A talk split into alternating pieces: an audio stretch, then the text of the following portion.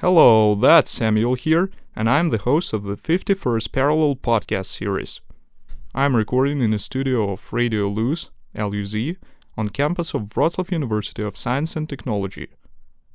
For today's episode, I invited a student from our university whose field of studies is definitely interesting, fascinating, and futuristic, if you ask me. Probably you wonder why I use so many adjectives for the description of this episode. Well, here's the secret. I studied the same thing, and that is why this conversation promises to be a thrilling one for me, and I hope for you too. With all that said, I have only a few words for you. It's going to be great. Enjoy.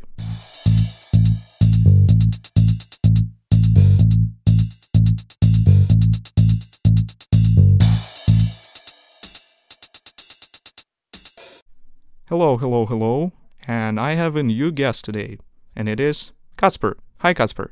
Hello. How do you do today? Uh, I'm well. It's it's a great day. Good, good. It is, it is. Yeah, it is a beautiful winter day, and we're here at the studio recording a podcast. and, um, well, you know what? Actually, I've recorded a, quite an introduction, and in this introduction, I shared a secret. The secret is that I study the same thing as you. So let's talk about that a little bit. You are at W9 department here at the university, and uh, tell us what is your field of studies. I study aerospace engineering. Right now, I'm on a bit of a break to sort out some personal stuff, but I I should have been doing my fifth semester right now had not been for you know Okay, yeah, business. sure, sure. So, personally, I really like this field. And what about you? Do you, do you like uh, the thing you're studying? I mean, it's always been kind of on my radar. Uh, engineering, planes, space industry. So, yes, I, I do enjoy it. I it was my dream to be able to do something like that, and uh, I was really happy when I saw that they opened this.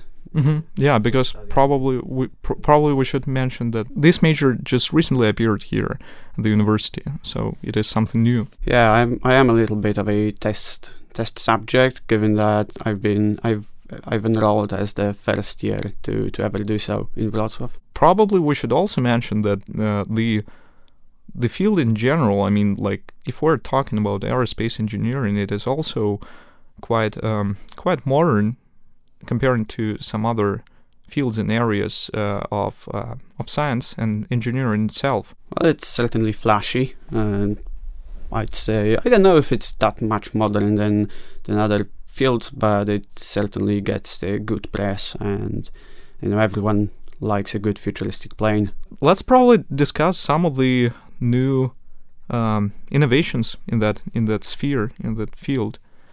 Can you remember something? If you like specifically planes, then I guess the B-21 Raider, the recent unveiling of the new mm, U.S. military bomber, meaning to replace pretty much all the other strategic bombers of the U.S., uh, is a pretty interesting thing. Uh, I mean, there is not much to to actually learn about it, given how secret the project is, but I think it's a treat, and it does look like a spaceship. Yeah, it definitely does. I mean, uh, th- there are some some photos on the internet, but again, as you said, there is not that much about this plane. Why is that so? Can you can you elaborate? Why is it so secret? Yes. One thing to remember is that uh, United States is, I think, one of maybe three countries in the world who actually has a fleet of bombers. Uh, maybe China and, and, and Russia are the other two, I think. Uh, and those bombers have very specific mm, specific objectives in mind, especially strategic bombers. So it's, it, there goes a lot of tech into those uh, stealth tech, a lot of complicated, uh, in general, technologies and breakthroughs that could make or break a plane, make it either stealthy or not. And even the B 2, the predecessor to the B 21, you know, developed in the 80s, it's still very much secretive. It's exclusively used by the Americans. So I guess they, they don't want to show their hand too much. That's why we pretty much only have like one photo and, and a quick video from the unveiling. No, no, certainly they they don't want to that to uh, to be shown to the world, and um, yeah, there's I mean there's no surprise. Yeah, considering all the uh, potential threats and uh, some other dangers connected to that, um, and uh, yeah, probably we should also mention that uh, most of the, I mean, I'm not sure if that is correct to say most of the breakthroughs and uh, you know the most of the technologies we have today are somehow connected to the military, but certainly we can say that at least many of them were developed for the mir- military initially, and then they just appeared in our lives, and that's that's the reality. So yeah, just uh, like like the internet. I mean, Certainly. GPS, Yeah, all of yeah. that. I mean, at least there's something good that you know comes out of the military. yeah, I mean that's It's a bit heartbreaking that the coolest stuff, you know, is made to to aid people in killing other people. I guess. yeah. Unfortunately, that is so. But I mean, um, yeah. Let's let's be realistic. So that's the way it is, and uh, probably in the future it will change, but not so sure about that. What do you think? Will it change in the future? I would hope so. I mean, society does evolve constantly, but whether we will be advanced enough to, to stop killing each other at some point, that's I don't think that it will happen in our lifetime. but again, let's let's move to a more optimistic thing here. And uh, what are again? What are some some other innovations that um, have appeared recently? Yeah, I think it's important to touch on the Artemis launch. Artemis is, is meant to to put a man back on the moon in in preparation for you know further exploration of the solar system, mainly Mars. That's a little bit crazy. We we live in this um, in this period where we are just um, so advanced in one way that we can you know go to some some other planets or uh, moon, right? But um, at the same time, we know so little about that. And um, that is interesting because the last time we were on the moon, and I mean, moon is our satellite. It is not another planet or something. But still, uh, the last time we were there, it was um, 50 years ago, approximately, something like that. So just just just interesting that during that time, uh, nothing happened in in like this respect that we we didn't go somewhere, but still we were preparing, and now we can we can go there, I guess, right? Yeah, I guess you could say that there was no point in going to the moon. Again, it's it's an expensive and very risky mm-hmm. risky mission and rockets and spaceships aren't just you know stuff that comes out of the production line it has to be purpose built and it's very complicated but recently i think i think the public interest in space travel has been reignited in the last few years and that's really heartwarming to see especially with with the new sort of uh, private enterprises that are competing in, in that market. Uh, I mean, yes, that's the preparation for, for the Mars missions, stuff like that is, is one thing, but I think a big part of that is just showing showing people that we can still do that. Probably we also should mention that the time when Americans uh, went to the moon, it was during the space race, so no surprise they did that. And Basically, it was for not for the scientific purpose. Of course, this aspect was there, but it was more to to show that we're you know, greater than the Soviet Union. So yeah. But now we're going there for this, um, I believe, for this scientific purpose, and that is, um, I guess, in in my opinion, it is better. I mean, yeah, it's great to see you know countries collaborate on that. We no longer have you know two big players like the U.S., Soviet Union, but over the years many more emerged. We have a reserve astronaut in in the in the ESA. Um, a Polish astronaut. So that's Yeah, that's that, that, is That's also nice to see. hope yeah, for the Polish nation to go to space. as Mirosław Hermaszewski recently passed away. That's uh, let's let's hope that he's a worthy worthy replacement. And also, as we mentioned before, it is interesting that nowadays we have some private companies also uh, cooperating and making some some um, you know some progress in that field. That is very interesting in my opinion because like who would have thought that that that would happen, right? I mean that just some companies will appear and just uh, now, nowadays uh, what I'm trying to say is that nowadays space is not only for governments and uh, not only for certain countries. Nowadays it is more for the public, the people, right? Yeah, I mean private contractors were a thing probably since the beginning of, of, of space travel. Mm, I know Boeing worked with the with NASA for a long time before uh, all the other companies. Uh, you know, NASA doesn't just build rockets by itself, but it's interesting to see these companies reaching household name status, like like SpaceX, and and going kind of all in on that. You know, SpaceX isn't only some silent contractor. It it boasts its name on the side of the rocket. It it flies missions with uh, with different uh, with different companies, maybe uh, research institutes and stuff like that. They they lift a lot of satellites into orbit.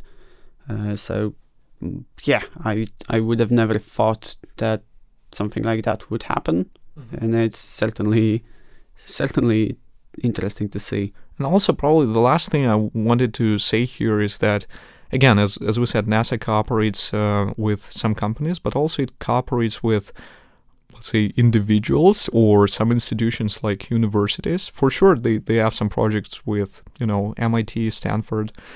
But um, that's interesting that, that it is not only reserved to American universities, but also, I guess, any un- university can. Um, partake of um, some of the projects. I mean, yeah, again, space is kind of becoming more democratized. Uh, knowledge is becoming more readily available for, for everyone. So I guess it's it was only a matter of time. You know what? Actually, probably we should also mention another aspect that uh, that all wouldn't have been possible had we not conducted some experiments, and of course many of these experiments were conducted on animals. so, do you want to get into this topic? yeah, yeah, yeah. Of okay. course. Uh, That's obvious that humans were not the first ones to go to space. Yeah, space travel in its first years was very much a trial and error process, and uh, there were no safeguards if something went wrong. So no surprises that you know governments wouldn't put their own men who you know, were expensive to train as hell because you've got test pilots, ex-military, people who were who the governments already spent millions training. Then you have to train them again and put them in these expensive pieces of machinery. But yeah, I, I think as far as I remember, the the first first like living organism that was intentionally sent to space were I think a few fruit flies. Yeah, yeah, exactly. V2, captured V2. Yeah, probably we should also mention that V2 were like these missiles developed uh, developed by Germany during the World War II. Yeah. And yeah, so but again, like Germans again were ties out, ties into that military yeah, yeah, innovation. Yeah, yeah and also probably you, you know what? Um, let's also say that some some of the um, some of the Nazi scientists were later working at NASA. Did you did you know about that? Yeah, I, I think it was called Project Paperclip. Yeah, yeah, yeah, and, yeah. And one of the probably the most notable one was Wernher von Braun. Mm-hmm. Yeah, exactly. A man who, I mean, he certainly helped put a man on the moon for the Americans. Uh, he's not a very well. He's very. I wouldn't want to call him controversial because I think it's pretty clear cut that he wasn't the most. Uh, yeah, he wasn't SS. His conscience I mean. shouldn't be the cleanest, but well, uh, it's all in the past, I guess. He's dead. He's long dead. So mm-hmm. uh, facts are he he was one of the one of the scientists captured by the U.S. I think the Soviet Union also also nabbed a few. It was uh, kind of a um, kind of a joint effort to grab as many as you possibly can. Yeah, yeah, and definitely Americans, um, Americans sort of captured more than the Soviet Union.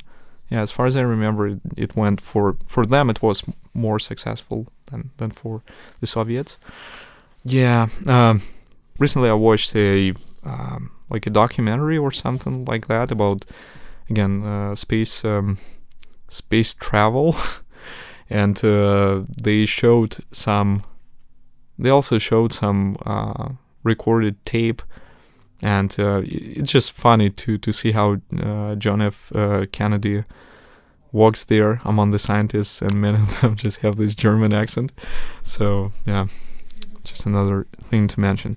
Okay, so we mentioned uh, fruit flies. Fruit flies were the first uh, living organisms, uh, living creatures there in space. Yeah, I was surprised to learn that their like genetic makeup is similar to, to humans. That's why they were chosen. Lightweight, small, and surprisingly similar to us when it comes to the, I guess, DNA. I'm not a biologist. Mhm.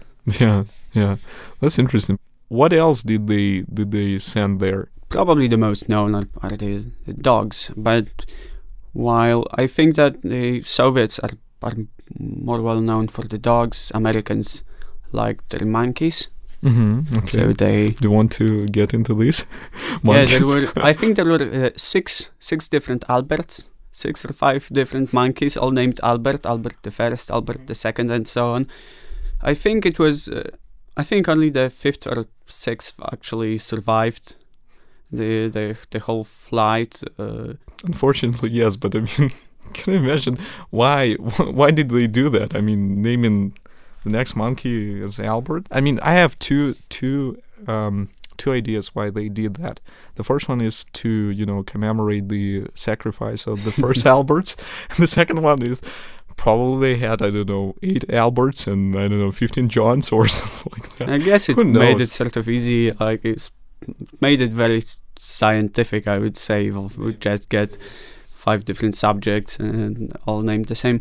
But yeah, you, you you have to hand one thing to Soviets. They they knew how to how to call their spaceships and their animals. Okay, do you want to hear another story about animals helping humans or working for humans? Yeah, hit me with it. Recently, I read this story about uh, b- baboon Jack. Uh, have you heard of it? No. Okay, so let's begin. It all started in uh, South Africa. There was a man named James Jumper. Jumper was his nickname. I guess we can, uh, and he he worked at the railway station there. Mm-hmm. So I guess you can you can understand why he was called Jumper, and um, again the reason why uh, he was the Jumper is because he was famous for his tricks, and he um, he he was jumping between two rail cars, but unfortunately one day the the let's say the fortune wasn't on his side and uh, he lost both of his legs and um, after that I, I imagine he, he felt miserable. But someone someone said to him like hey let's go to the marketplace. And he went there with uh, someone carrying him and he bought a baboon. He trained this monkey and uh, it helped him to just uh, give some signals to the trains and also probably switch the uh, rail lines or something like that. And um, it was i mean this uh, experiment went well. It was successful. And uh, the monkey was working under his uh, supervision but what happened one day one day of course some passengers were passing by and uh, i imagine it to be something like you know people just went to the window just to see this miracle and uh, they were saying they were all excited and saying something like look at this there's a monkey controlling our uh, railway or something like that Yeah. but um, of course like as usual there is this boring guy who was like that's ridiculous. Probably i should report that. And of course uh, someone someone reported that and um, soon the the inspection showed up and uh, decided to fire the monkey. So probably i should also mention that this monkey was working for i don't remember the exact um, amount of money this monkey was getting but but i mean that's that's funny. I i i wonder like why why did this monkey need this money like what was it doing with this money anyway like it, it was getting something like i don't know two cents or or maybe less or more, and uh, half a bottle of beer. And of course, we know that probably this monkey wouldn't mind a beer. Half bottle of beer. I mean, what are they going to do with half a bottle? I mean, at least give him a the full one. The full one, yeah, sure. Probably, probably. You know what? Probably James was a little bit concerned whether this monkey can work after that. And yeah, how how much does that monkey weigh? I, That could I be don't know, like, a small child. Uh, maybe maybe it shouldn't drink a whole bottle of beer. I'm not sure if these you know concepts apply here, and also probably probably also I, I also should say that at the time it was a little bit more you know not that restricted as it is now. Yeah. So yeah, basically I anyone so. could could drink beer, you know, smoke some cigars or or even something something worse. Crazy times it was in the past. Um, that is the story. Did you like it? Yeah, I mean it's a it's that kind of a funny and heartwarming animal story. i i think that I I I wonder how how much truth there is to that. Is it like verifiable or oh, you think it's a- it's a legend? more of an urban legend? I don't know. There is there is a photo. By the way, if you want to Oh. check this, you can you can just type in the Wikipedia Jack baboon and you'll you'll see the photo. In the, in in the picture there is uh, James without his legs standing near near the monkey, uh, and the monkey is controlling something. I mean, you know. Fair enough. I think monkeys are pretty smart. Yeah, Uh, they we've, are. We've sent them to space hmm after all. Speaking of this moral aspect, I mean, it is at least it seems to me that it is easier to send fruit flies or uh, cockroaches to space than monkeys. I mean, certainly the same way we we look differently at, at various animals. I mean, um, for most people, uh, you know, eating eating, for example, beef is all right, but you wouldn't eat a dog. You sort of associate different things with different animals, and yeah, but but the cockroaches you mentioned were an interesting thing because they were the the first uh, first organism to conceive uh, offspring aboard you know a spaceship and they actually they were actually born you know like 30 different cockroaches Yeah, and the funny part is that um, all these animals. I mean, that's that's also amazing how um, living organisms can, you know, adapt to different um, environments, and also probably we should mention that there was a spider, and this spider um, just made a web there in space. So that's that's just interesting that they sort of. Uh, they they found their way to adapt to to space and zero gravity environment. i just like the the approach that uh, the space agencies took at that time i'm like let's put something on the spaceship and see what it does i think there was an experiment where nasa sent just an exorbitant amount of water Mm. And I can't remember what even the goal was, uh, but I think they they were meant to like send just huge amount of water and release what it, do we or something send like now? that. Yeah, you yeah. know? yeah. What do we send today? Let's send some water. Yeah, and see what like well, I guess we have the money and harbor do, so Yeah, why sure, not? sure. I mean, and that's quite expensive. I mean, every I don't remember the exact amount of money you need to spend to lift one kilogram to to space, but it's it's impressive. I mean, it is I don't know at least maybe ten thousand dollars or maybe more. And again, I I don't remember exactly. Yeah, all those experiments, I mean, they do show interesting things, especially in those early early days. We didn't know that much.